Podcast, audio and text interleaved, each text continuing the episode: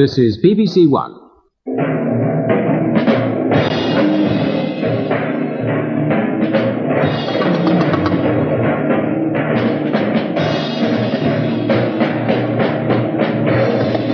Yes, it's number one. It's top of the pop.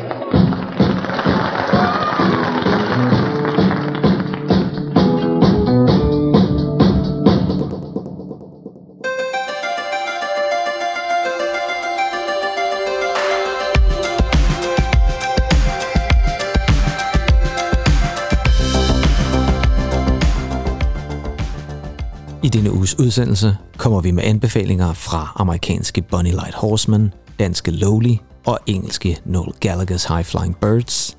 Vi kigger på nyheden om, at Smukfest allerede kan melde udsolgt, og så afslører vi de fem bedst sælgende singler i Englands musikhistorie.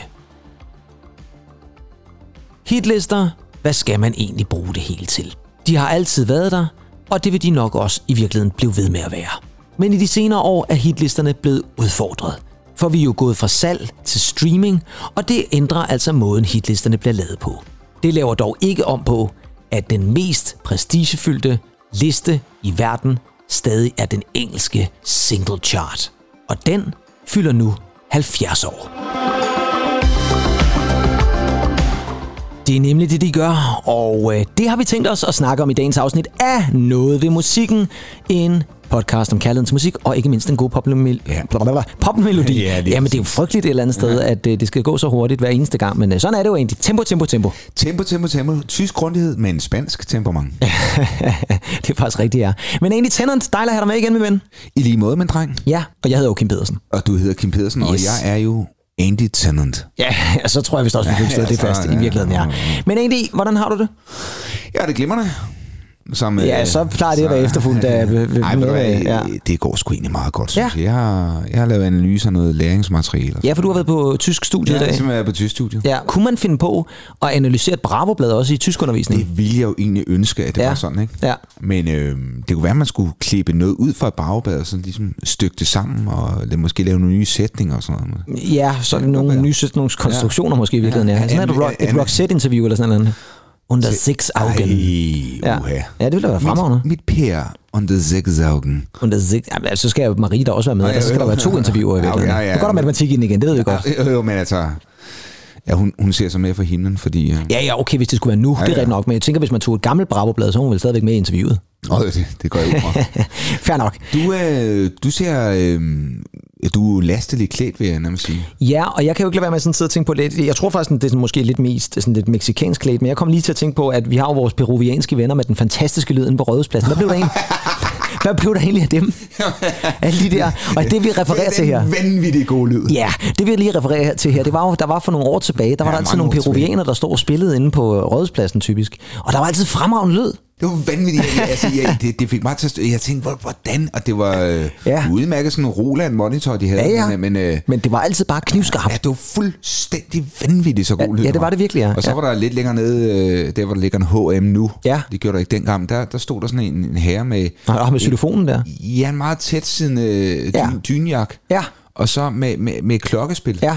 Var ikke xylofon, det var, Nej, det var ikke xylofon, det var stod klokkespil, ja. Helt op under hagen. Ja. Har han ikke også øh, stået med sådan en lille keyboard på et tidspunkt? Fik han ikke opgraderet det Jo, en eller og jeg, jeg så ham tilbage i en strøgtur i 394. Ja. Så mange år senere, Ja.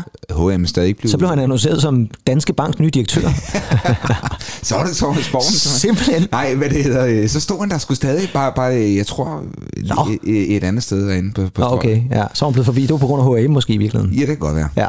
Nå, men det var jo sådan set heller ikke strøgmusikanter, vi skulle snakke om Andy Tennant, men øh, derimod øh, en klassisk udsendelse af noget ved musikken, fordi vi er jo nemlig nået til afsnit 38. Ja. Og det betyder jo, at vi kører igennem anbefalingerne, og vi har en enkelt nyhed, og så skal vi ellers dedikere det meste af det her program til, som vi også hørte i introen, den engelske single hitliste, som fylder 70. Men det skal mm. vi nok vende tilbage til.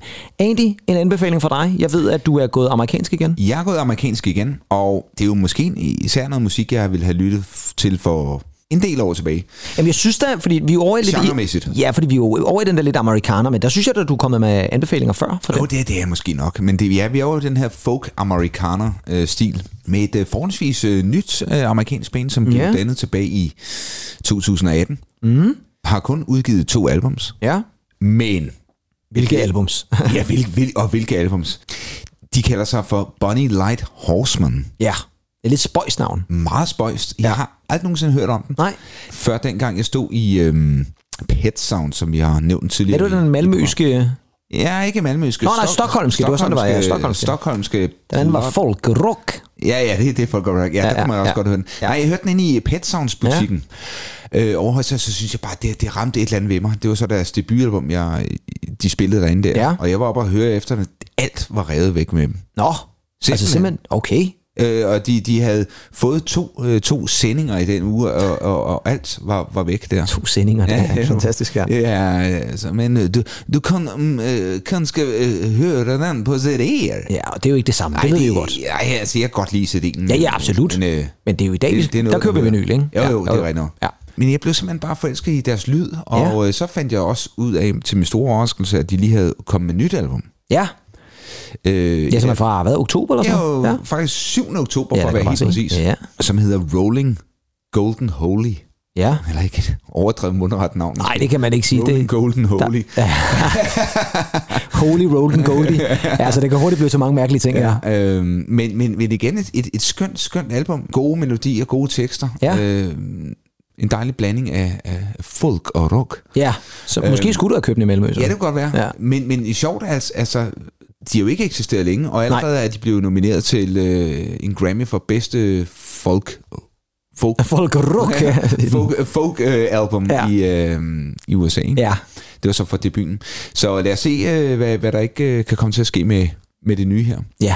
Men skal vi ikke også lige lytte til Jo, den? Ja. jo, jo, jo. Jeg Ja. synes, vi skal lytte til det nummer, øh, de også har udsendt som single, der hedder Exile. Yes, jamen så synes jeg at vi skal tage eksil med Bonnie Light Horseman og nummeret Exile. Love, love, love. The beating of my heart. The winging of a dove when I'm in the dark. And you know I'd fly right into the eye of the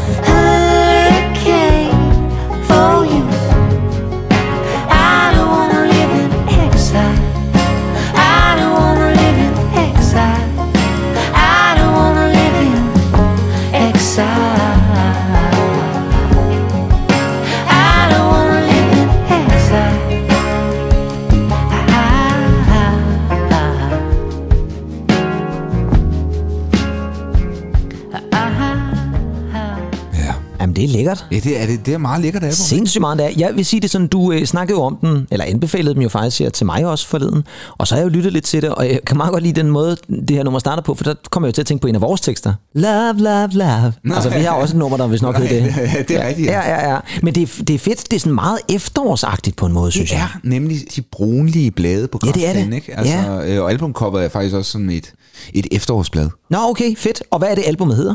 Ja, det hedder jo så Rolling Golden Hole. Ja, jeg skulle lige se, om du stadigvæk kunne. det er altså også... Det er, Jeg ved ikke, hvorfor det, det lyder bare... Ej, det er vanvittigt. Rolling Golden Hole, Holy. Ja, men det er jo frygteligt. Altså, det er jo sådan en, altså selv, selv uden Fanny Brancager, så er den svær at kaste ud i virkeligheden, ja. Måske Nå. med et klokkespil på strået. Ja, måske. Det kan være, vi skal spørge ham, hvordan han vil udtale det. Ja. Eller vores peruvianske venner kan spille det derinde med god lyd. Nå, hvad hedder det? Ja, jeg ved, jeg ved. ved ikke, hvorfor har de der mennesker hovedet. Nej. Nå, i hvert fald så øh, skønt, skønt album, og øh, altså, jeg synes, jeg synes, folk bør lytte til det her album. Ja. Sådan en god mandolin, det er den. Ah, men det er herligt. Det er skønt. Det er herligt. Og øh, jeg har jo også begivet mig ud i øh, noget ny musik, kan man sige. For det her det er også fra et helt nyt album, som så ikke er udkommet endnu, vil jeg sige, men det er den første single fra et nyt album. Og det er en dansk kvintet. Og der, der er vi jo ja. altså ude i fem medlemmer, bare til dem, der skulle være i tvivl. En gruppe, der hedder Lowly. Lowly? Lowly. Siger det der noget? Nej. En dansk gruppe? Nej, det var heller ikke noget, der sagde mig så meget, men så læste jeg lige en lille artikel om dem, og så blev jeg sådan lidt nysgerrig, og så tænkte det skal jeg lige lytte til. Det er ellers på trods af jo, at det er en gruppe, der har eksisteret siden 2014. Nå. Ja, og så kan man sige, hvor fanden har de så været henne? Rolling Golden Lowly Holy. Ja, Lowly. Ja, okay, ja, det fortsætter temaet måske i virkeligheden. Men det er altså en gruppe, der startede der tilbage i 2014. De fik øh, rigtig meget fokus efter en performance på Spot Festival i 2015. Og øh, det hedder sig, at bare en halv time efter de var gået af scenen, så ringede Bella Union, som er et engelsk pladselskab. Og hvis man skulle være i tvivl om, om det er nogle store mennesker, så kan jeg fortælle, at det er et pladselskab, der blandt andet har Beach House, Ezra Furman, Father John Misty, John Grant og The Fleming Lips. Okay, altså, altså 30 minutter efter de går af scenen. Ja, der har stået en eller anden øh, management-fyr der og tænkt, dem skal vi have signet. Så de bliver simpelthen signet på det engelske pladselskab. De udgiver deres debutalbum, som hedder Heppa. Det kan jeg ikke lade være med at grine lidt af. I 2017. og så kommer efterfølgeren 2019. Og de når altså både at blive Steppeulven nomineret. De er nomineret til den der Nordic Music Prize, som i virkeligheden er rigtig, rigtig præcisfyldt. Og så går der jo, ligesom med så mange andre, mm-hmm. corona i den. Ja, tak. Og så går der lang tid. Men i slutningen af september udkom så den første single fra Lowly i rigtig mange år, nemlig det nummer, der hedder Keep Up The Good Work. Og øh, det er altså først single taget fra deres tredje album, som udkommer 17. februar næste år, altså 2023, mm. så man skal vente lidt nu. Og det nummer, det er noget af det mest opløftende og optimistiske, jeg meget længe har hørt. Måske ikke så meget soundmæssigt, jo, på sin vis, men det er især den måde, som nummeret er skabt på, og øh, teksten måske i virkeligheden også. Og øh, vi kommer altså til at lytte til det fra starten af, for der sker noget specielt i starten, og så skal jeg nok forklare, hvad det helt præcist er, der sker. Men øh, lad os lige lytte til det. Det her det er altså danske Lowly og deres helt nye single, som altså hedder Keep Up The Good Work. You've been really strong lately, and I'm proud of you. You're doing a great job, I believe in myself. and I trust myself. Du er præcis der, hvor du skal være. Du skal bare tage en dag ad gangen. do your thing. Do your thing. Do your thing. Do your thing.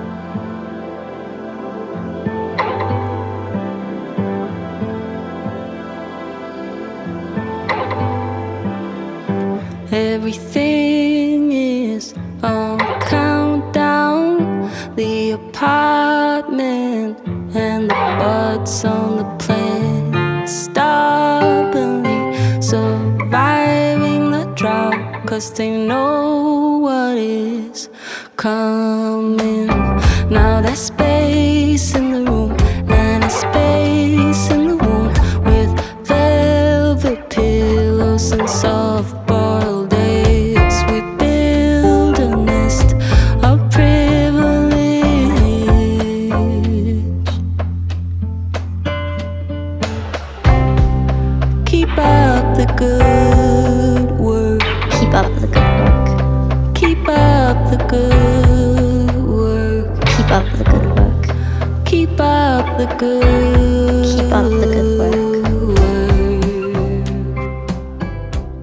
det var Ja, det er vildt, ikke? godt nok spændende, det der. Ja, det er meget spændende. Og jeg synes især... Genremæssigt også den, den måde, det, det blander...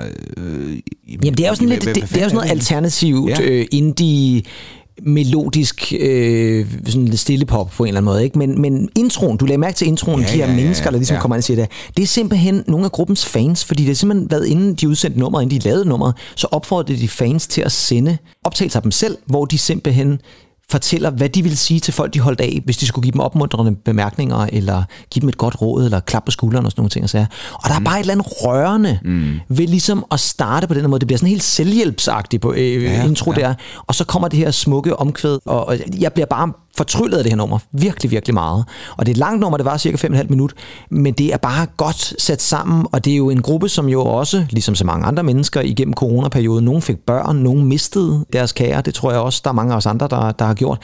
Og, og, og på den måde det gør det bare nummeret endnu mere rørende. Mm, mm. Men samtidig er der bare sådan en voldsom mængde af positivisme i nummeret, som jeg bare slet ikke kan stå for. Så, så, så jeg, er, jeg er sgu virkelig overvældet. Ja, det skal da virkelig også have dyrket, det der. Ja, og det er altså taget fra et album, som altså kommer næste år. Og om øh, resten af albumet sådan, er i den her genre og lige så positivt, det, det ved jeg så ikke. Det kunne jeg måske ikke forestille mig, det er.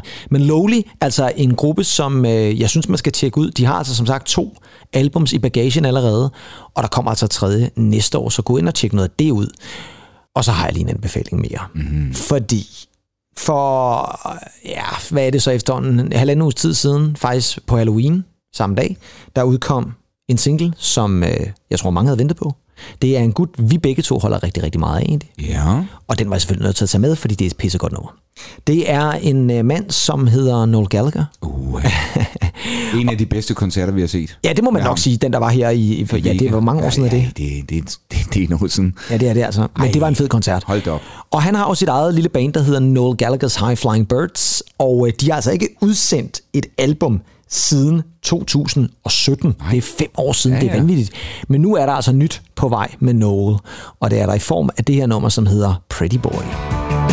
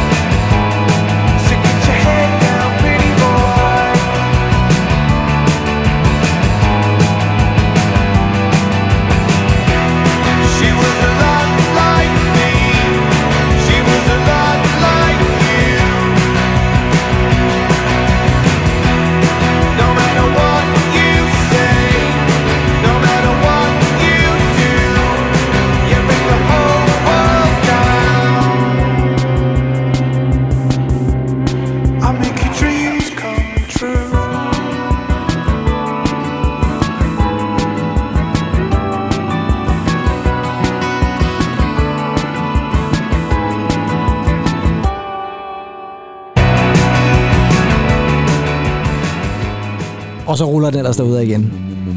Noel Gallagher's High Flying Birds og Pretty Boy. Og det er altså første singlen fra et kommende fjerde album, bliver det jo så. Som så først er udkommer til maj, tror jeg nok, næste Nå. år. Så der er lang tid til, men øh, hvis det går i den her retning, så er jeg helt med på. Og så vil jeg også lige hente opmærksomheden på, at der er en hel del guitar på det her nummer. Ja, tak. Og en del af det bliver selvfølgelig spillet af Noel selv, Men... men der er en anden en af vores ja. Ja. guitarhelte, og en af Noels egen guitarhelte med på det her nummer, nemlig Johnny Mar. fucking Marr. Altså, ja. Johnny Marr er simpelthen med på det her nummer, det har han jo været før. Man kan også godt høre Man, det. man kan altså, tydeligt høre Man det. kan tydeligt høre, når, Det er sådan meget øh, det der fingerspil. Yes, det der tingle tangle, der lige kommer ind der, ikke? Altså, det er bare klassisk Johnny Marr. Helt. Og det er bare et super fedt nummer, det her. Det er sådan et, jeg Skønt virkelig har lyttet nummer. meget til. Ja. Han formår bare at lave en mm. fantastisk popsang, Ja. som bare altid fungerer. Men altså, har altid haft styr på de der melodistrukturer, ikke? Jo, jo, helt sikkert, ja. Og jeg vil også sige igen, det er jo ikke fordi, han ikke har lavet noget de sidste fem år. Der har altså været nogle EP'er, og han har udgivet nogle singler osv., ikke? men det er alligevel vildt, at der går fem år. Mm. Altså, det, mm. i, i normal, moderne musikalder her, der burde det jo nærmest ikke kunne lade sig gøre, der går fem år mellem hvert album. Men Noel har altså på en eller anden Ja, måde kunne lade... så god tid. Jeg tror nærmest, Liam Gallagher har noget udgivet to album i Jo, mellemtiden. men, men og gik der ikke også rygter om, at han var i gang med at restore nogle, eller ikke engang rygter, jeg tror sgu selv, han havde udtalt det til et engelsk blad, han var ved at genindspille nogle gamle B-sider. Eller Ja, for noget gamle, Oasis ja, tid og sådan noget. Ja, lige præcis. Ikke? Men han er nok, det Men, kan være, at det er blevet inkorporeret som en ja. del af albummet. Ikke? Ja. Men jeg tror ikke, Noel Gallagher nødvendigvis mangler penge, så øh, det er mere gør sådan. Nej, det tror jeg heller ikke. Så, så det er mere sådan noget af lyst og så videre. Ikke? Der blev jo annonceret for nyligt en koncert, som kommer til næste sommer over i det sydlige London, hvor Noel Gallagher spiller, Ja. og det gør Johnny Marr også. Andy, for ja, fanden. det kunne godt være. Det burde næsten, altså, så kunne vi få en vanvittig oplevelse. To med et smæk, ikke? Så tager svigerfamilien med. Ja, det synes jeg, det, det synes jeg, du skal gøre. De vil elske øh, noget, noget Marr og, og Gallagher. Hør, hør en gang, du. Ah, Ja, så, er du også afsløret af svigerfamilie, i hvert fald for det jyske. Men det har vi jo heller ikke noget imod. Nej, nej, nej, nej. Og det er sjovt, du siger Jylland, Andy, fordi vi skal faktisk have fat i nyhederne, og der handler det om Jylland. Noget ved musikken præsenterer nyheder fra musikkens verden.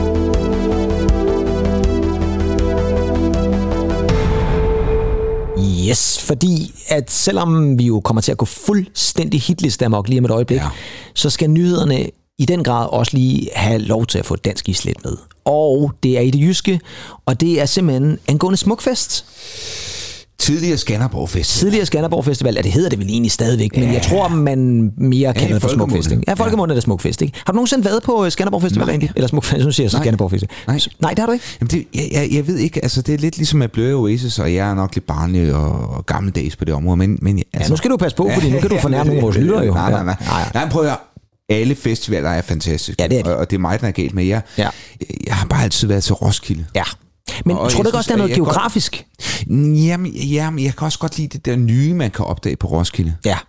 Jamen, det er nok rigtigt, at Skanderborg ja. har det med at have, altså de har også nye navne, det er med på, men det er jo rigtigt nok, der er jo nok flere sådan lidt, de lidt ældre, Ja. klassiske etablerede navne. Ja, det vil sige. Jeg tror ikke, jeg tror, spillede Rick Astley ikke sidste år på Skanderborg? Jeg tror ikke, han ville have spillet på Roskilde. Nej, det, det tror jeg heller ikke. Nej. Al- Altså, måske lidt mere... Øhm, ja, måske lidt mere P4-agtigt, ikke? Ja, lige præcis. Inden, uden at fornærme nogen i øvrigt med det. fornærme Jeg hører jeg meget til fornærmer P4, det, så det er slet ikke det. meget på, ja. Ja, det vil jeg nok sige. Jeg er bodyguards på vej. Men. Der er bodyguards på vejen. Der, der er folk, der prøver at komme ind i rummet lige nu her oppe i Sundhedscenteret. Grunden til, at jeg nævner Smukfest egentlig, det er fordi, at billetterne til Partout, Partout-billetterne Ja, ja. blev sat til salg for nylig. Partout, ja, det er Ja, altså- det er jo sådan det der, hvor man køber til Ja. hele festivalen, Ja, og til- hvad hedder det sådan noget, til- teltpladser, campingpladser og hele baduljen. Ja. De blev sat til salg 74 minutter senere. Ja. Bum, så var det udsolgt. Jamen, det er jo... Det, 74 minutter, Sola. det, det, er jo, det, er jo, det er jo vanvittigt. Og det er også derfor, jeg tror, at rekordomsætningen for, for julesalget, den skal garanteret noget nye højder i år, trods pengekris, trods alt muligt. Ja, ja, det, det kan man sgu aldrig rigtig regne med. Men jeg synes, det, Ja, det det er er godt nok vildt. imponerende. Det er Også fordi man kan sige, mand. nu siger du det selv, Roskilde Festival, ey, og det er kæmpestort og så videre, ikke? Ja, ja. Men altså, vi snakker om, altså, det kan godt være, at Skanderborg måske ikke altid har de største, nyeste topnavn på, men det er altså, Jamen, det- det, jeg går så langt som at sige, måske den, der er mest øh, folkekær. Og det, det må man nok sige. Ja, og det må tror man jeg altså, det er. Men den er, altså det ligger over bare i navnet Smuk, ikke? Altså Ja. den er jo holdt op et fantastisk beliggende sted, den er. Åh, oh, men det er jo smukt over ved Skanderborg. Fuldstændig. Fantastisk område, og jeg kan godt forstå, at Peter Sommer, han elsker at snakke om det. Ja, tak. Jeg også synge om det, ikke mindst. Og spise bøgebladene der. spise bø- bøgebladene sammen med ham der, den lille, lille hippie der. Er han stadigvæk logoet egentlig på Smukfest? Ham der hippien med gitaren? Ham den langhårede hippie? Åh, oh, ja, ja, det, ja, det ved jeg faktisk ikke. Han røg ud, måske. det er godt huske det Ja, der logo der. Nå, jamen, ja, ja, ja, ja. lige præcis. Det var meget populært det i 90'erne, kan jeg huske. Ja, ja. ja, jeg ved det faktisk ikke. Nej, det ved jeg faktisk heller ikke. Men det er måske også igen, fordi at jeg heller ikke har været på Skanderborg Festival, og det er egentlig frygteligt egentlig. Måske burde vi sende live for Skanderborg næste år. Ja, det kunne faktisk være sjovt. Det er der i starten af august, ja. Der kunne vi da godt lige vende tilbage med sådan Ja. et, øh, noget ved musikken præsentere Skanderborg. Det kunne da være, det kunne Det kunne da være hyggeligt. Ja, det kunne det være. Men under alle omstændigheder i hvert fald, så synes jeg altså bare, at det igen er godt gået af Ja, Smukfest, må at de efter så kort en salgsperiode, 74 minutter, så er der simpelthen udsolgt. 74 minutter. Ja, det betyder så ikke, at man ikke kan få billetter, men nu er det bare kun en dags billetter, man der er tilbage. Så øh, man skal altså ikke længere, jo, så kan man jo selvfølgelig købe en til hver dag, hvis det er, mm. men man får altså ikke længere den her partout-feeling, mm, partout. som er et dejligt udtryk, vil jeg sige. Nu skal vi øh, over til noget mere engelsk, men vi skal dog lige også have lov til at spille en jingle, som vi faktisk ikke har spillet noget tid, fordi vi skal selvfølgelig sige tillykke.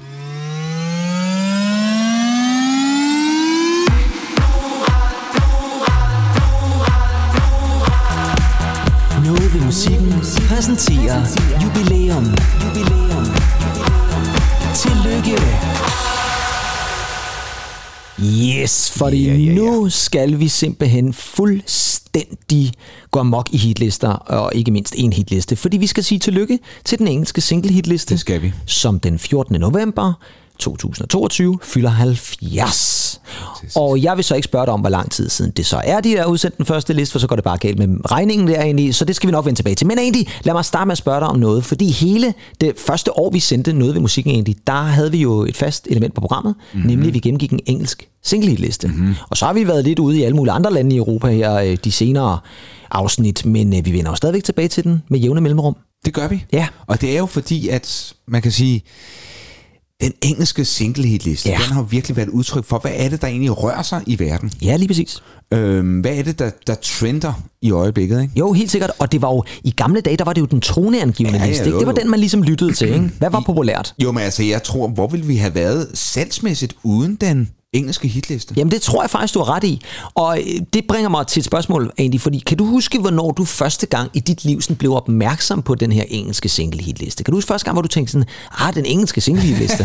jeg ved godt, det er et lidt underligt spørgsmål, men... Øh, Ej, altså, du har jo altid været mere chartfixeret. over end jeg 100 har. procent, ja. Øh, sindssygt, mand. Ja, første gang, det har nok sgu nok først været i 90'erne. Ja. Omkring, omkring 94. Ja, lige præcis, ja. Altså, hvis jeg skal være helt ærlig. Ja, jamen det er fair nok. Altså, det synes jeg da, vi skal være. Ja, jeg kan ikke sidde og lyve for lytterne. nej, nej. nej. Men, øh, men, men og, og det er jo fair nok, det tror jeg faktisk også for de fleste fra vores, kan man sige, aldersgruppe, Ja. måske i virkeligheden også har mødt.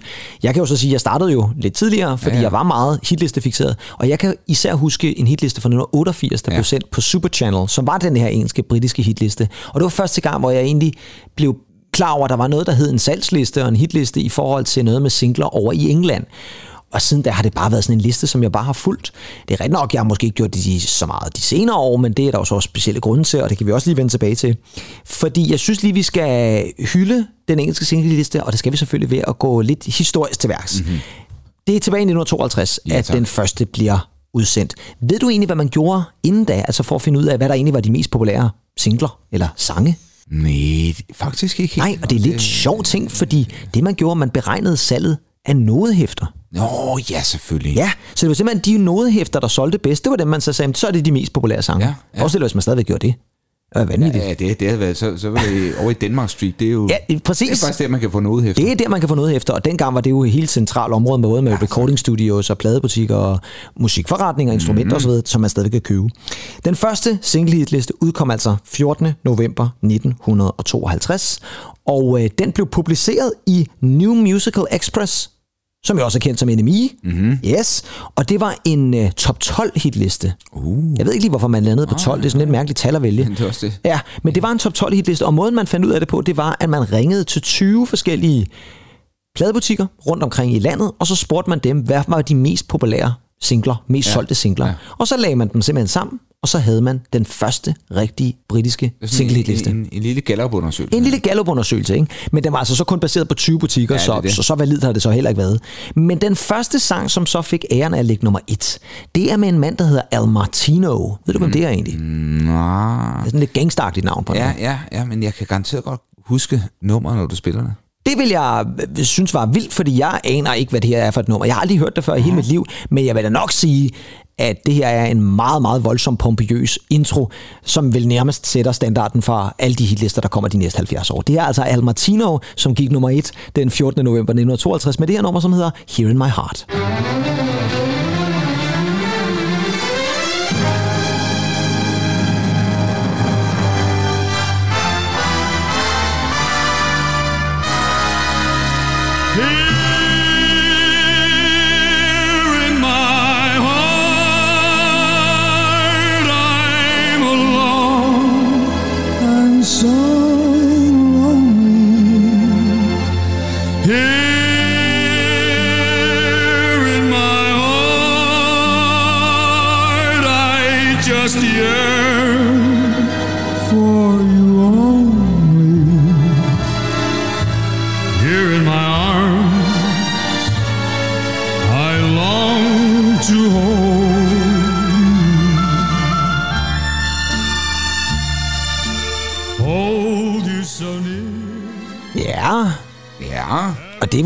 Fik I simpelthen i mono her. Fra 1952, Al Martino, Here in My Heart. Kan du huske det nummer egentlig? Fordi det vil jeg synes var vildt. der var min mor et år. Ja, det er jo sindssygt, ikke? Nej, det kan jeg sgu ikke. Men, men, men det minder mig om et eller andet, jeg har set i en film. Det var også meget, meget cinematisk, det her ja, et eller andet sted. Ja, det lød jo nærmest som et eller andet fra en det- kærlighedsfilm fra 50'erne det, det, sådan noget. lød sådan noget fra uh, Breakfast at Tiffany's eller sådan noget. Ja, eller sådan, jeg sad sådan og tænkte lidt på en eller anden scene i Casablanca, eller Ja, sådan sådan noget. Ikke? ja, Altså, ja, ja. Det er i hvert fald noget, der var meget tidstypisk for den engelske single-liste Meget, den ja. her gang. Vidunderligt strygearrangement. Sindssygt fantastisk, ja. Helt vildt endda. Altså meget, meget storladet og smukt. Ja. Men Al Martino, han er, ligger altså nummer et, og det gør han altså en hel del uger, skulle jeg helt sige. Men dengang, der var hitlisten jo altså så meget sådan nogle crooner, og mm. Frank Sinatra, og Bing Crosby og sådan nogle. Altså, det var sådan meget de klassiske sanger. Og øh, dengang, der måtte man jo læse sig til det. Altså, det var NME, New Musical Express, man købte, og så læste man hitlisten. Der var ikke sådan et officielt hitlisteprogram i radioen, det kom først senere. Mm. Året efter, 1953, der kommer så også den første kvinde, der får en nummer et. Og der har vi at gøre med en, som i virkeligheden heller ikke siger mig noget som helst. En, der hedder Lita Rosa, eller mm. Lita Rosa. Siger det noget? Nej. Nej, det sagde heller ikke mig noget. Og i første omgang, så ville jeg også tænke, at nummeret ikke sagde mig noget. Men så kiggede jeg på titlen, og så tænkte jeg, åh, jeg tror godt, jeg ved, hvor vi er på vej hen. Og det tror jeg også, I lytter, og ikke mindst dig egentlig tænder, også kan regne ud.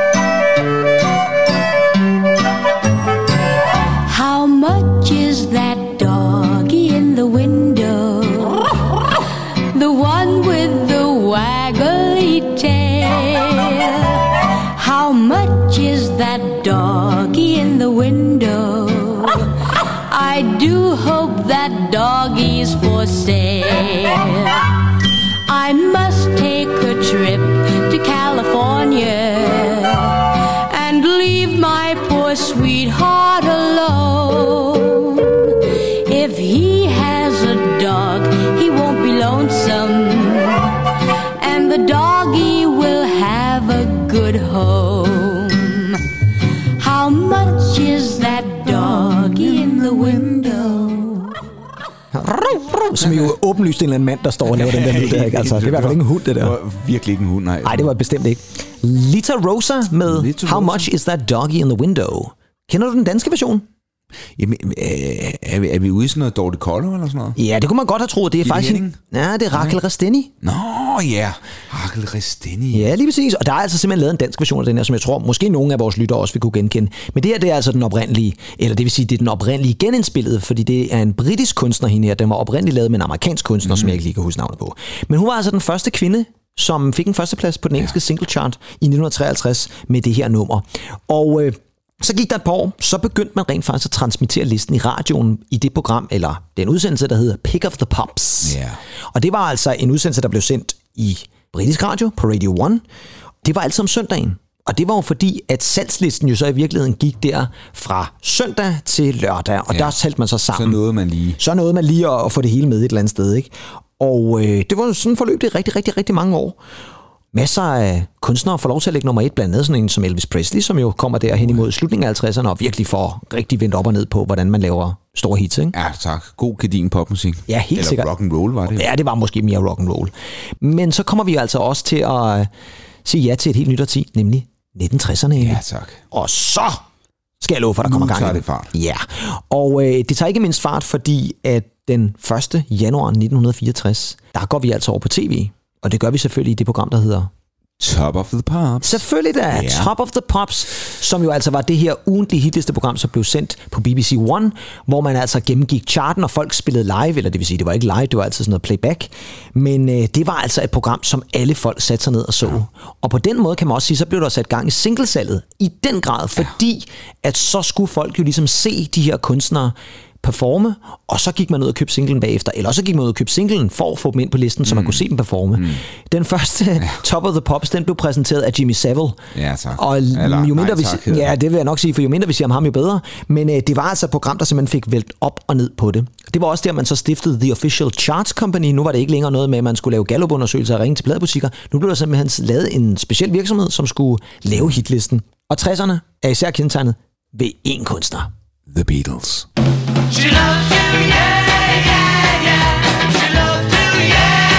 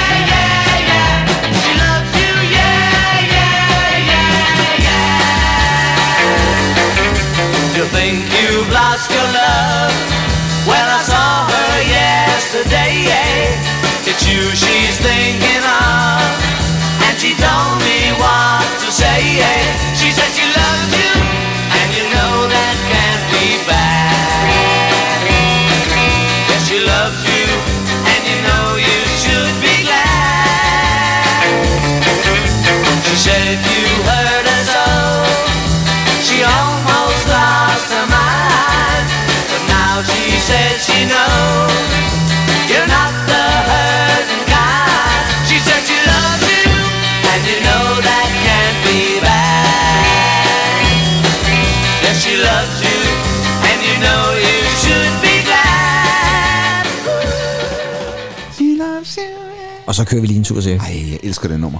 The Beatles, Ja. She Loves You. Fantastisk. Det er jo øh, måske deres store gennembrudshit. Det var man nok i den grad sige. Altså, øh, de var jo store allerede her på det tidspunkt. Ja, det var de, for de havde fået etableret sig med det her. Det er jo altså virkelig den, der sparker døren ind mm. og gør Beatlemania og Fab Four og alt det der, ikke? Og Helt sætter vildt. Liverpool i den grad på hele verdenskortet måske i virkeligheden. Og Ikke? de små Liverpool Og de små Liverpool som vi også har nævnt, de der små som render rundt i Liverpool.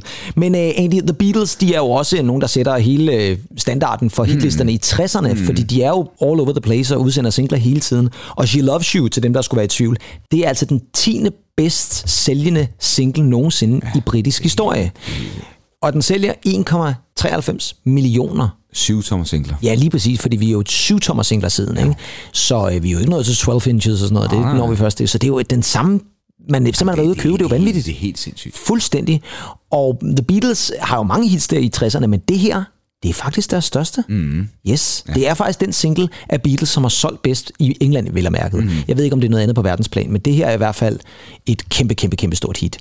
Og i 1969, altså det sidste år i 60'erne, den 15. februar, der kommer så den første rigtige official UK chart. Nu er det ikke længere noget med øh, ting og sager, der bliver ringet til folk osv. Nu har det her Official Chart Company altså fået etableret sig, baseret på salg fra 250 pladebutikker. Det er noget mere end 20, vi havde fat i før. Ikke? Og øh, i 70'erne, der er singlen Uprising, og det gør jo, at der er knald på. Der er jo mange forskellige genrer. Der er stadigvæk popmusikken, men diskomusikken, Uha, ja. den kommer i den grad også i vælten der i slutningen af 70'erne. Så begynder vi vel også at se nogle amerikanske kunstnere. Jo, det gør vi helt Eller- sikkert. Ja, men det gør vi. Det er helt sikkert. Der er slet ingen tvivl om det. Vi begynder faktisk også at se nogle tyske kunstnere egentlig. Mm. Ja. Hvem tror du så, jeg tænker på? Mm, James Last? Nej, det er det bestemt ikke. Han havde ikke så mange single hits, vil jeg sige, til, i 70'erne der. Det var der til gengæld en anden gruppe, der havde, og det var selvfølgelig Boney M. By the rivers of Bobby.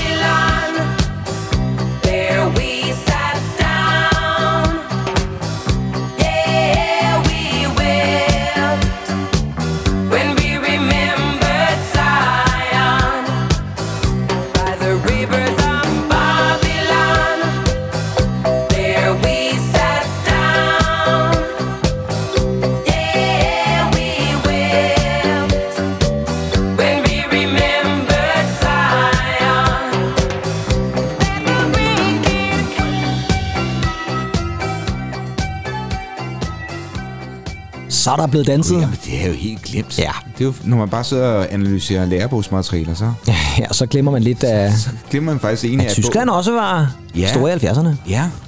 Gud ja, selvfølgelig Boney M. Ja, Boney M. Og det her, det er faktisk den syvende bedst sælgende single i England nogensinde. Ja, den er altså større end Beatles, den Ja, her. ja, jo, jo, jo. De er jo vanvittigt. De, de er jo kæmpe, altså. Ja, de var kæmpe store. Det var de altså. Mary's Boy Child solgte også helt vildt. Men den her, den solgte altså over 2 millioner.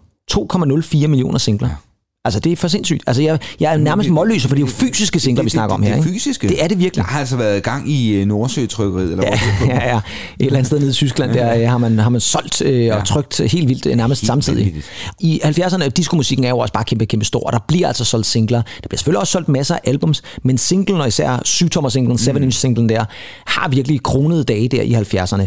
Men så kommer vi op i 80'erne, og ja. så bliver 7-tommer-singlen jo udfordret, fordi så begynder der jo både at komme 12 inches, vi får også den her CD-single, der vi kommer lidt længere deropad, og så er der jo en cassette-single. Ja. Cass-single, tror jeg faktisk, der var nogen, der Nå, kaldte ja, den. det er rigtigt. Ja, lige præcis. Og det er jo altså øh, mange forskellige udgaver af singler, man kunne udsende. Og det var der jo så også nogen, der har sagt, ja, men så er det jo lidt snyd, fordi så kan man jo bare udsende den samme sang på forskellige 12-inch og en cassette-single, og så tæller det hele jo. Mm. Jo, jo, men der var også øh, der, man begyndte at lave om på reglerne for, hvor mange man måtte udgive, og hvor mange sange der måtte være på hver. Så, så blev det meget, øh, lige pludselig meget kompliceret, hvordan man lavede de her hitlister sammen. Men i 80'erne, der var der altså som sagt sindssygt meget gang i 12-tommer singlerne. Og nogle af dem, der blev mest berømte, og hvis man har lyttet til vores hvad hedder sådan, remix special, som vi lavede tilbage i foråret, så vil man også have hørt os nævne dem her, fordi de var kongerne af at lave udgivelser, mm. som virkelig solgte. Og det er selvfølgelig Frankie Goes to Hollywood. Uh, ja, og da de skulle udsende deres debutsingle, så udsendte de den selvfølgelig på 12 inches og alt muligt andet, og der kom nærmest en 12 inch hver eneste uge med et nyt mix, som folk selvfølgelig gik ud og købte. Og øh, så hjalp det jo selvfølgelig også lidt, at BBC, de ville ikke spille sangen, fordi de synes simpelthen, det her, det kunne man ikke tillade sig. Og det er selvfølgelig, fordi det handler om 66666. selvfølgelig. Og det er selvfølgelig, fordi det er relax. Yes,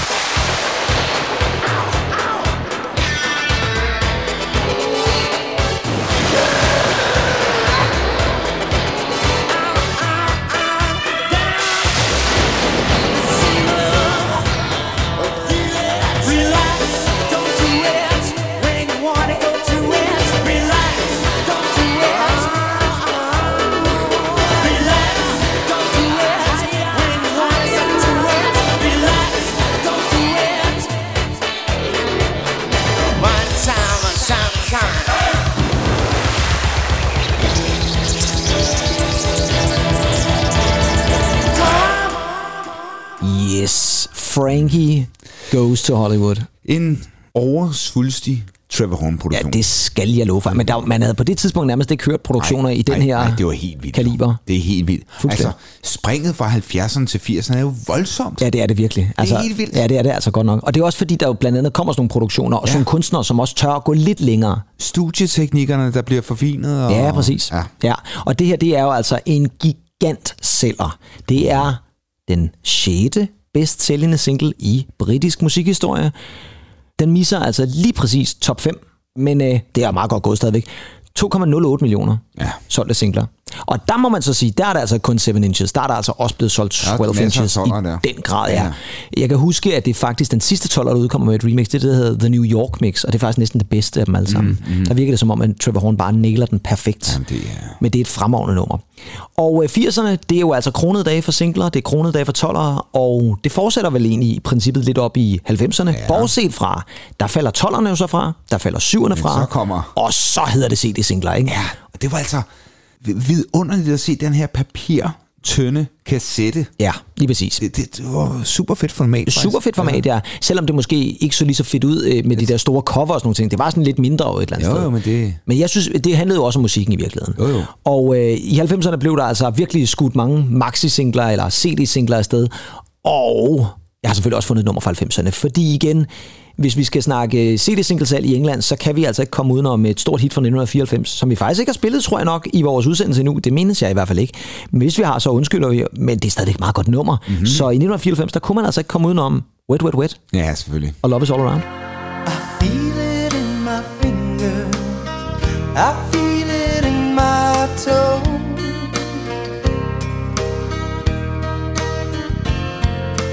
Love is all around and so the feeling grows.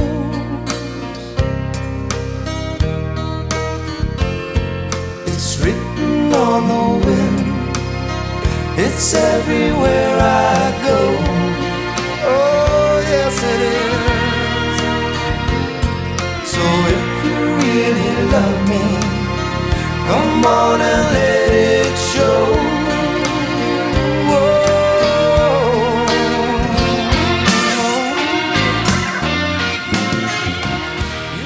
Dynamik, rytmik. Ja, det, Ej, fantastisk. jamen, det er et godt nummer, det her. Ja, og så Tad- hør den, hør den der western guitar, der lige spiller melodien der i vidunderligt. Ja, det er jo sjovt, fordi Wet Wet Wet kom der i slutningen af 80'erne, som jeg husker det, og øh, det her var jo ubetinget deres allerstørste hit. Helt vildt. Jeg havde også deres opsamling. Øh, Havde du det? Ja. Nå, okay. Hvad var det, den hed? den- jamen, den, den hed ikke bare Greatest Hits, det gjorde den ikke, vel? Nej, hed den ikke bare Love is All Around? Jo, det gjorde den måske virkelig. ja, det er også lidt, det er også lidt nemt på en eller anden Det måde. var faktisk, det var faktisk ret fedt. Ja, ja. Men der er også mange... Ja, altså, Wet Wet Wet havde glimrende numre i 80'erne jo. Super fede numre. Det, det var før jeg, jeg var vågnet. Ja, ja. Men, men, øh, Det var da også Sweet Little Mystery. Jo, jo, jo, det var, det var Ja, ja, præcis. lige præcis den, men Ja, ja, ja. den kan jeg bedst huske fra 90'erne. Nå, okay, ja, okay. Ja, jeg kan huske, at jeg så Øhm, musikvideoen på Super Channel. Ja, Men jeg kan altså også huske, hvilken film den her var til. yeah. det kommer vi heller ikke ud om. Hold nu op, hold nu op. Well, do you, Charles? I suspect the, the groom loves another. Ja, Jamen, der er så mange gode scener i den film. Det er ja, altså selvfølgelig ja. fra fire bryllupper en begravelse, eller four weddings så John funeral. Hannah. John Hannah i en, en strålende rolle der, ikke? Altså, He was my east, he was my west. Ja, jamen, det, er, jamen, det er smukt. Ej, det er en rørende scene også der. Der kan vi altså blive enige. Ja, det kan vi altså. Det kan vi. 94's bedste film. Ah, der var også Så, Forrest Gump. jeg skulle lige så sige, så har du simpelthen overgået din egen favoritfilm, var jeg lige vil sige, og Pulp Fiction ikke mindst. Ja, ja. ja. Men Wet Wet Wet, Love is All Around. Ja. som jo altså bliver et giganthit der i 1994, og ligger nummer et på den engelske single-hitliste i, og hold nu godt fast, ja. venner, 15 uger. Jamen, det er sind- 15 uger? Det er 15 uger, du. Ja, det er 15 uger non-stop, at Wet Wet Wet er altså den bedst sælgende single. Og det er jo nærmest, altså det, det, jeg forstår det faktisk ikke. Øh, I dag er der ingen sang, der ligger så lang tid nummer et. Jeg tror, at Drake havde en for et par år tilbage, som var tæt på. Måske nåede den faktisk lige præcis op på 15 Jeg også, er ikke? enig med Back for Good. Jamen, Take That, Ja. jamen, den lå der også lang tid, men, men i, der er vi nået op i midt-90'erne, ja. og der begynder der også at være meget 6'erne. udskiftning. Ja. ja, sådan så, at der udkommer en ny single hver uge, som går ind som nummer Ja. et. Øh, Jeg kan huske, Brian Adams, Everything I Do, I Do It For You, havde faktisk 16 uger. Så den, der var Ja, Brian okay. lige Ja, ja. en uge bedre der, ikke? har altid været snu. Nej, det har man sådan snu kanadier der et eller andet sted, ja. Men uh, Wet Wet Wet altså som en uh, stor sælger, og det er vel egentlig også 90'erne er den sidste rigtige periode, hvor at CD-singler og singler fysisk salg rigtig sælger. Fordi så er det jo, vi begynder at gå over til, at det bliver streaming. Mm-hmm. I første omgang bliver det jo faktisk bare downloads, hvor vi køber downloads, og der er altså også sange, der faktisk har klaret det ret godt. Sådan en som Pharrell Williams, Happy, den solgte rigtig, rigtig godt, altså i downloads. Men... Øh, Ja, nu er det jo streaming egentlig, og det betyder, at øh, nu kan man ikke helt på samme måde regne med det, synes jeg. Jeg synes, det er blevet lidt kedeligt. Men der er vel heller ikke så lang tid til, så får jeg min øh, opgørelse fra, fra Spotify. Ja, nå ja, så, det, det gør du i slutningen af di, året. Dine favoritsange, 22 der. Ja. Hvor mange af dem tror du har været storsælger der i, på den engelske single-liste i år? ja det, er jo- det, det kunne vi da godt lige tage at kigge på. Ja, det kunne vi jo faktisk. sagtens. Ja, ja. jeg får, øh, Måske Harry Styles, As It Was. Ja, Ja, den kunne godt have, den har jo ligget, jeg tror, den nåede nåede at ligge nummer i 10 uger eller sådan noget. sidste år var det jo Wellerman, der lå nummer et hos mig. Var det det? Ja, Du godeste dog. ja det var så også Laukes skyld. Han var Ja, ja, ja. simpelthen besat af... Ja. Nej, hvad hedder det så? Øh, Jeg tænker i et eller andet sted, at det i hvert fald er noget, som gør, at jeg måske ikke er lige så interesseret i den engelske singleliste. Nej, det er rigtigt nok. Nej. Og når jeg nu har sagt det, så betyder det jo så ikke, at vi er færdige med den engelske singleliste. Fordi nu skal vi jo faktisk, måske ikke overraskende, kigge på, på en hitliste. Hitlister fra fortiden. Og i dagens anledning, Andy, kan du så gætte, hvad for en hitliste jeg har fat i? Jeg tror, du tager fat i den engelske single-liste. Ja, Ja, gør gennem tiderne. Gennem siderne. Det er simpelthen de fem bedst sælgende singler Ej, i England nogensinde hitlisten, vi laver. Ej. Vi laver selvfølgelig top 5. Nu nåede jeg jo lige at præsentere, hvem der lå nummer 6, nemlig Frankie Goes to Hollywood Mhm. med Relax. Jeg fik faktisk slet ikke sagt, at Wet Wet Wet jo faktisk var en sang, der opnåede den 12. bedst sælgende single mm. i britisk musikhistorie. 1,89 millioner eksemplarer. vildt. Ja, det er faktisk ret vildt. Og i dag er der også sket det med den engelske hitliste, at nu bliver den jo ikke transmitteret i radioen om søndagen, men om fredagen. Og det er jo fordi, man jo for et par år tilbage lavede om i det der International Record Day, som jo altså er om fredagen nu. Det vil sige, at nu bliver hitlisten selvfølgelig også offentliggjort på en fredag. Men egentlig, vi skal jo altså have fat i fem gigant store hits. Ja. Fordi vi skal have fat i fem sange, ja. som jo alle sammen er fra forskellige år, vil jeg jo lige gøre opmærksom på os. Men det er altså også fem sange, som jo i virkeligheden øh, er nogle af de største hits nogensinde. Mm. Hvad tænker du, vi måske kan møde, hvis du skal prøve at komme med nogle gæt? Det er et godt spørgsmål. Tør jeg sige Elvis? Det gør jeg. Ja, Jeg fedt. siger Elvis. Vi siger, vi, siger, vi siger Elvis, og så ser vi, hvad der sker. Vi starter selvfølgelig med femtepladsen. Og den femte bedst sælgende single i britisk musikhistorie, det er et nummer, som er en duet, kan vi vist godt sige. Det er fra 70'erne, mm-hmm. nærmere betegnet 1978. Der er gang i singlesalget, men der er også gang i soundtracksene. Ja. Og det her, det er fra et soundtrack. Og den, jeg vil faktisk, det er lige før, jeg næsten vil sige, at det her er solgt bedre end soundtracket. Det her, det er et rigtig, rigtig godt nummer, og et meget kendt nummer, mm-hmm. fra Olivia Newton-John Ja. Og John Travolta. You're the one that I want.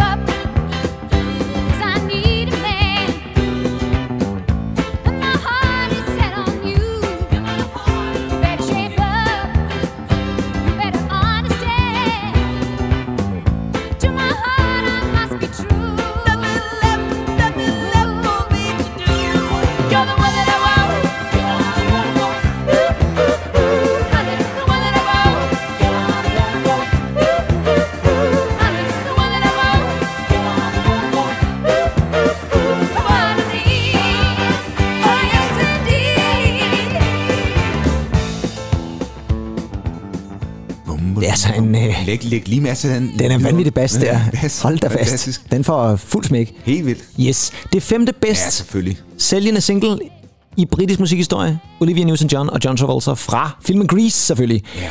You're the one that I Og den want. hører vi jo stadig. Det gør jeg Det er sådan noget, man synes, jeg typisk hører til julefrokost og sådan noget. Er det ikke rigtigt? Jo, 100 procent. Og jeg vil faktisk sige det sådan, at jeg er faktisk glad for, at vi lige spiller den her version, fordi i rigtig mange år, der var det jo det der Grease Mega Mix, der Åh, blev spillet ja, hele ja, ja. tiden. Og der, ja, og det, ja, og den er sådan, altså det er jo mange gode sange, der er med i, men den er bare sådan lidt irriterende på en eller anden måde. Det her, det er the real deal. Ja. Det er den rigtige. Ja, den kan jeg godt lide. Yes. Og den gik altså, øh, den, den nummer 5, den har solgt 2,08 millioner eksemplarer, altså fysiske eksemplarer. Og jeg vil Mm. altså også lige sige, listen her, den dækker altså både fysiske eksemplarer og downloads. Mhm. Mm-hmm. Så der er altså også downloads med. Ikke streaming, men downloads, altså hvor man har været inde og købe mm. en sang digitalt. Det gør jeg jo et stadigvæk, vil jeg sige. Ja. Selvom jeg også har adgang til det streaming. Jeg støtter kunstnerne, sådan er det. Ja. Og øh, den her sang gik selvfølgelig nummer et tilbage i øh, maj 1978, da ja. nummeret udkom. Og så kan jeg jo lige i øvrigt også fortælle, at Grease er det 49 bedst sælgende album i britisk musikhistorie. Ja, Men klassisk cover også. det er ikke det bedst sælgende soundtrack. Nej. Fordi hvem har overgået den, tror du? Det er en film fra 80'erne. Footloose. Ja, det er ellers meget godt bud. Dirty Dancing. Dirty Dancing, ja, Ja. selvfølgelig. Jeg troede faktisk, at det måske kunne have været Bodyguard. Ja, det havde jeg jo... Men prøv en gang, Bodyguard er slet ikke i top 50. Hvad siger du? Jeg tror faktisk, at den måske har solgt bedre i USA end i England. Ja, det kan godt være. Ja. Det, det, kan godt være, faktisk, Ja. ja. ja. Costner er øh, altid været, været amerikanernes mand. Ja, det har han helt sikkert, ja. Han har også øh, forhindret Kennedy-mordet. Så, ej, han forhindrede det selvfølgelig. Han lavede bare en retssag om det i JFK. Sådan er det. Nå, Nå, vi skal til vi fire. skal til firen. Og det er jo den britiske best-selling chart single, vi har fat i. Og derfor skal vi selvfølgelig også have fat i en helt del britiske navn. Det vil jeg godt medgive. De. Ja. næste er faktisk alle sammen britter. Og nu er jeg afsløret egentlig. Ja. Elvis er ikke på listen. Nej. Det er altså kun britter, vi, vi, vi ser på de næste De er så glade for sig selv. Jamen det er de altså, men øh, jeg ved altså også, at på fjerdepladsen, der er der en, du er meget, meget, meget glad for. Og det er, fordi vi har fat i en sang, som i virkeligheden er en dobbelt A-single, mm. som vi jo har fat i før. Og det er der faktisk flere af de her sange, der er, vil jeg sige. Det er især det første nummer, som øh, blev en meget, meget stor sælger. Den solgte 2,10 millioner mm. eksemplarer i fysisk tilstand, og mange af dem blev altså også solgt hen over julen, for den her gik også nummer et over julen. selvfølgelig. Og det er dejlige Wings, Andy. Ja. Og det nummer, som jeg tror faktisk, der er mange mennesker, der ikke kender, men som hedder Mull of Kintyre. Mm. All of Kintyre,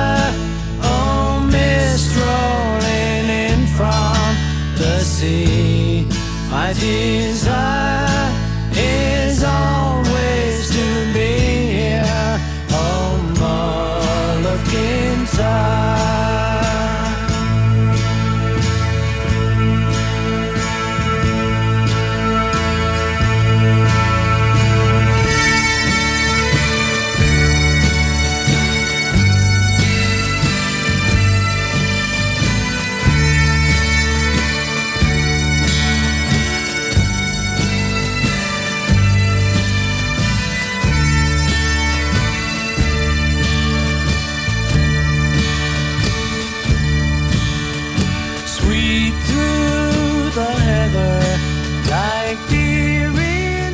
men det er da rørende. Det er det. Så sidder man der over Ja, julen og fælder ja. en lille tårer, Ja, det er skønt. når er sækkepiberne sætter ind der. Det er skønt, skønt, skønt. Skønt McCartney. Ja. Mull of Kintyre fra Ja. Wings. Ja. Det er jo ikke en juleklassiker, vil jeg sige, i Danmark. Nej, nej, det, det er det ikke. Nej, det kan man ikke påstå. Men det er det altså i England. Det er en af de største julehits nogensinde. Og øh, det er faktisk sådan, at det er også den første single, der nogensinde solgte over 2 millioner eksemplarer. Det er helt sindssygt. Altså, det er jo vildt. Ja, ja. Det er simpelthen Jamen, det McCartney, der så- får den her. Det er så britisk appellerende, som Ja, det er være det. Helt sikkert jo. Jamen, det her det er bare så storladent og smukt. Og man kan jo et eller andet sted også godt forstå, hvorfor sådan en går nummer et mm. hen over julen. Ikke? Mm. Altså, der har siddet øh, en masse mennesker der. Og Ej, jamen, deres Christmas stockings. og deres Christmas stocking, så Deres dårlige julemad der. ja, måske i virkeligheden også. Ja. Ej, jeg synes da egentlig, at jeg er sådan en stuffed uh, turkey der. Ja. Jeg skal ikke bede om den Når jeg, julemad. jeg er jo altid i London omkring juletid, og der Ja. tager jeg altid ind i Pret a Manger og køber deres uh, Christmas sandwich der. Den er fremragende. Ej, den er dejlig egentlig. Det, jeg tror også, du vil... Uh, du er altædende, du kan jo æde hvad som helst jo. Den tror jeg også, du vil æde. Men, men jeg, skal, jeg skal have mor sig ind i julen. Ja, jamen, det vil jeg da også sige. Jeg vil da ikke sidde med sådan en Pret Manger sandwich til juleaften. men, der. men, men, den danske julevad slår den engelske. Det kan Ja, det vil jeg godt sige. Ja, ja, men jeg synes ikke, man skal, skal ikke øh, pege fingre af den, vil jeg sige. Ja. Deres Christmas pudding. ja, det jo en smagsag, kan man sige. Men det var i hvert fald ikke en smagsag, om det her var et hit i England, for det var det. Ja. Og det var jo altså også bare et stort nummer. I øvrigt, så var det jo en dobbelt som jeg sagde, og den anden sang, der var med på dobbelt det er det nummer, der hedder Girls School. Mm-hmm. Ja, som jo ikke blev lige så stort et hit, fordi alle spillede den her i stedet for. Nummer tre blandt de bedst sælgende singler i britisk musikhistorie, det er også en dobbelt. Og det er også en sang, der gik nummer et over Ja. julen. Og øh, nu bliver det lidt underligt. Ikke fordi nummeret er underligt, for det er ganske... Jo, det er også lidt specielt, vil jeg sige. Men det er et rigtig godt nummer, og det er et nummer, som alle kender. Det her det er et nummer fra 1975. Mm-hmm. Og øh, det er et nummer, som øh, blev udgivet i oktober 1975. Vi har også spillet noget af det før, da vi snakkede om vores julespecial sidste år. Og øh, nu jeg, det en dobbelt A-side, men oprindeligt, så var det ikke en dobbelt A-side, så var det bare det her nummer. Og det var den mest atypiske single, der nogensinde var udgivet på det her tidspunkt. Og derfor gik den selvfølgelig nummer et, det er klart, hen over julen. Fordi den tredje bedst sælgende single i britisk musikhistorie er selvfølgelig britiske Queen og Bohemian Rhapsody. Selvfølgelig. I see a little silhouette of a man. Scaramouche, Scaramouche, will you do the fandango? Thunderbolts and lightning, very, very frightening me. Galileo, Galileo Figaro. Magnifico! I'm just a poor boy, and nobody loves me. He's just a poor boy from a poor family, sparing his life from this monstrosity. Easy come, easy go, will you let me go? Bismillah, no, we will not let you go. Let him go! Bismillah, we will not let you go. Let him go! Bismillah, we will not let you go. Let me go! We'll not let you go. Let me go! We'll not let you go. Let me go! Mamma mia, mamma mia! Mamma mia, let me go! Beelzebub has a devil put aside for me, for me, for me.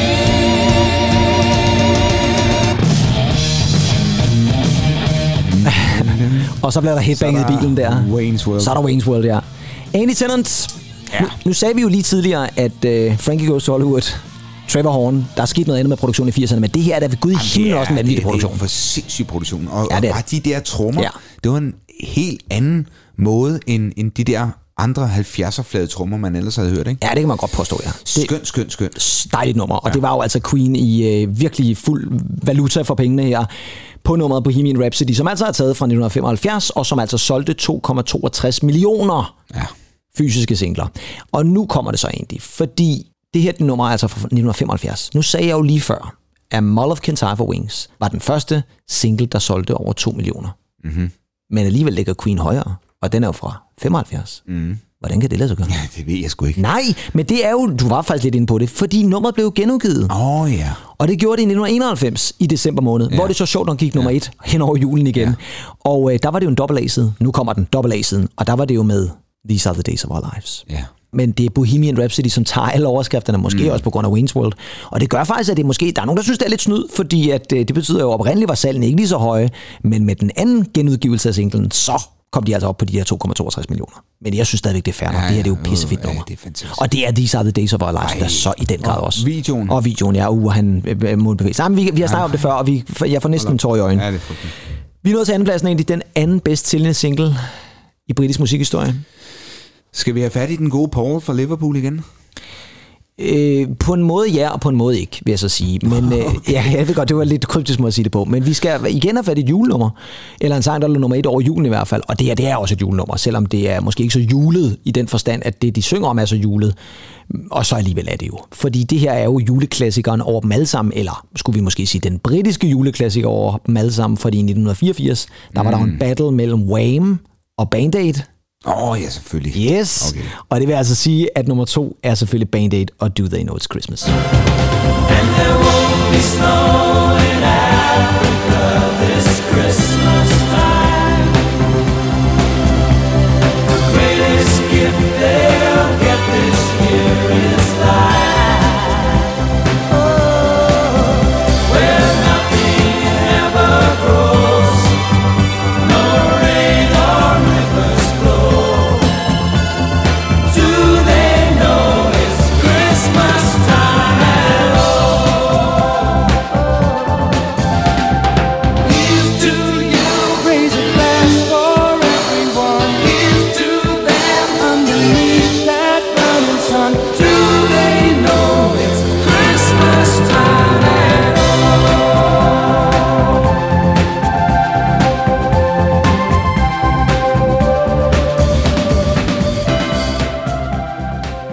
filmet også der. Ja, fantastisk det der. Ja, men det her, det, man kommer jo ikke udenom, at det her... Og, og der kan vi snakke, nu snakker vi om Mull of Kintyre, som var et... Ja, hvad kan vi sige? Britisk mm. julehit. Det her er jo et alverdens julehit. Men fuldstændig, fuldstændig. Fuldstændig. Ja, det er jo... Ja, men det er et det, det, er, det er lige med jul. du. Jamen, det er vi lige med jul, og det er lige med... Ja, det som man altid lytter til i virkeligheden, ikke? Men Ja. det er altså også bare et godt nummer. Jamen, det er bare en god melodi også. Ja, helt sikkert. Og det samler jo altså det bedste fra England på det tidspunkt i musik på et nummer, og slog altså Wham's Last Christmas, som jo måske så er det nummer, som jo stadigvæk bliver spillet mest mm. hver eneste jul. Men det er altså også lavet i andre udgaver. Nu så nævnte du jo McCartney. Der kom en udgave i 1989, som hed Band Aid 2, som var produceret af Stock Aitken Waterman, og den er jo et rædselsfuld. Det er sådan noget Jason Donovan og Kylie Minogue. Det er gode navne, men mm, den er bare jo, lidt, den er lidt kedeligt produceret, vil jeg sige. Så kom der Band Aid 20 i 2004, Ja. og er Paul McCartney ikke med på den? Sammen med Chris Martin det- og det sådan noget? rigtigt, jo, jo, det mener jeg nemlig, Ja, han er. ja. Øh, Jo, så jeg så- tror, så- så på en måde, så ja. på en måde er han jo lidt Ja, med i det. Det er det, jeg faktisk mente lige før. Og så er der også en Band Aid 30, som kom i 2014. Og fælles for dem alle sammen, det er, at de alle sammen gik nummer et. Ja. Så det er jo altså et nummer, som bare går nummer et altid. Ikke? Ja. Men uh, Do They Know It's Christmas, 3,83 millioner Helt solgte singler. Og det er altså kun den første. Det er ikke de andre. Det er altså kun mm. den fra 1984. Så uh, ja, det er, det er den. Ja. Og så har vi en førsteplads egentlig. ja. Nu er det Paul. Nu er det Paul. Ja, ikke? Nej, det er det ikke. Nej. Det er ikke Paul. Det er en øh, mand, som øh, i virkeligheden måske skal nævnes i samme storartethed som Paul. Men det er ikke Paul. Det kunne det jo godt have været. Men det er det altså ikke. Det er en mand, som øh, udsender en single tilbage i 1997. Han har egentlig ikke lyst, men han gør det. Og det bliver Englands bedst sælgende single Ja. nogensinde. Det ved vi godt, hvad jeg er for en. Det er selvfølgelig Sir John. Elton John og Candle in the Wind 97. Goodbye, England's rose. May you ever grow in our hearts. You were the grace that placed itself where lives were torn apart. You called out to our country And you whispered to those in pain, now you belong to heaven. And the stars spell out your name. And it seems to me you lived your life like a candle in the wind, never fading with the sunset when the rain set in. And your footsteps will always fall here along England's greenest hills. Candles burned out long before your legend ever will.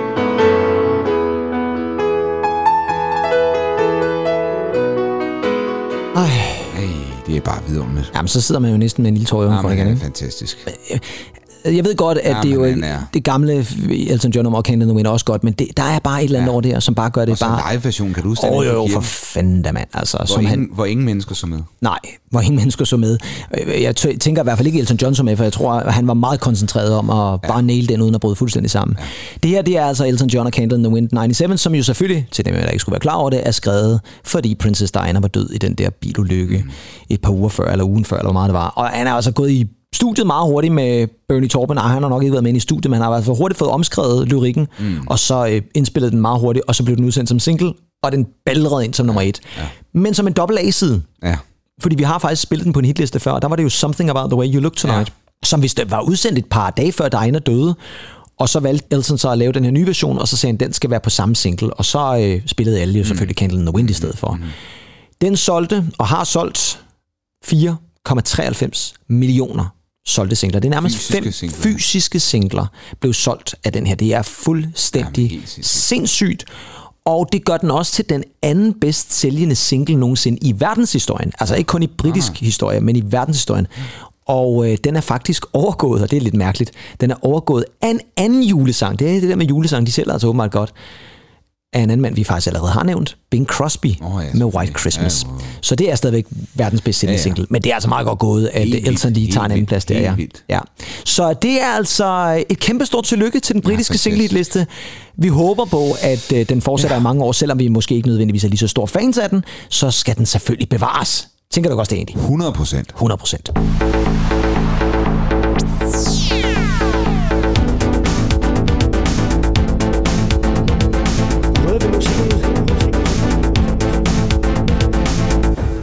Og efter denne hitliste extravaganza, yeah.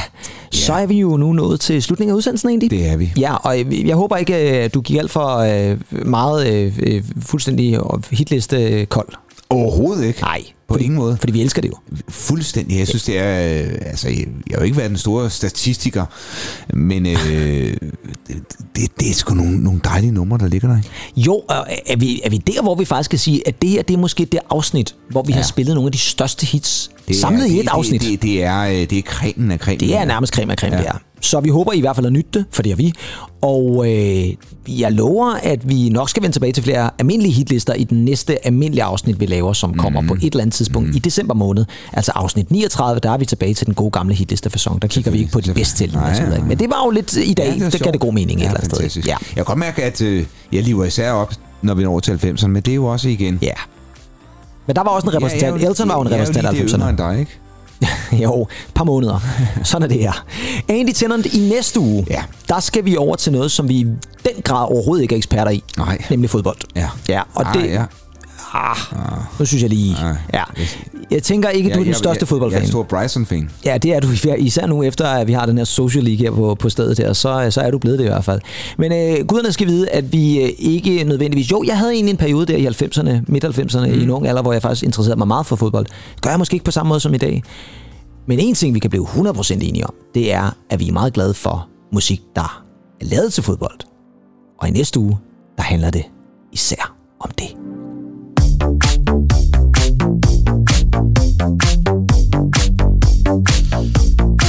kommer Og det er fordi, vi kommer med en såkaldt VM-special, for det vil være VM-tid egentlig. Det er det i hvert fald. Men inden vi når dertil, så øh, tænker vi, at vi siger tak for i dag. Mit navn er Kim Pedersen. Og jeg er som altid Andy Tennant. Men vi vender altså tilbage igen i næste uge i et fodbold-ekstravaganza, tror jeg, hvis godt vi kan sige. Indtil da, lyt til rigtig meget britisk chart music. Ha' det rigtig godt. Pas på jer selv. Hej hej. Bye. Ja, det må man i den grad nok sige. 100 procent, ja. Men egentlig, måske bare lige for at komme til... Nej, Okay, det tager vi lige igen. ja, det tager vi lige igen.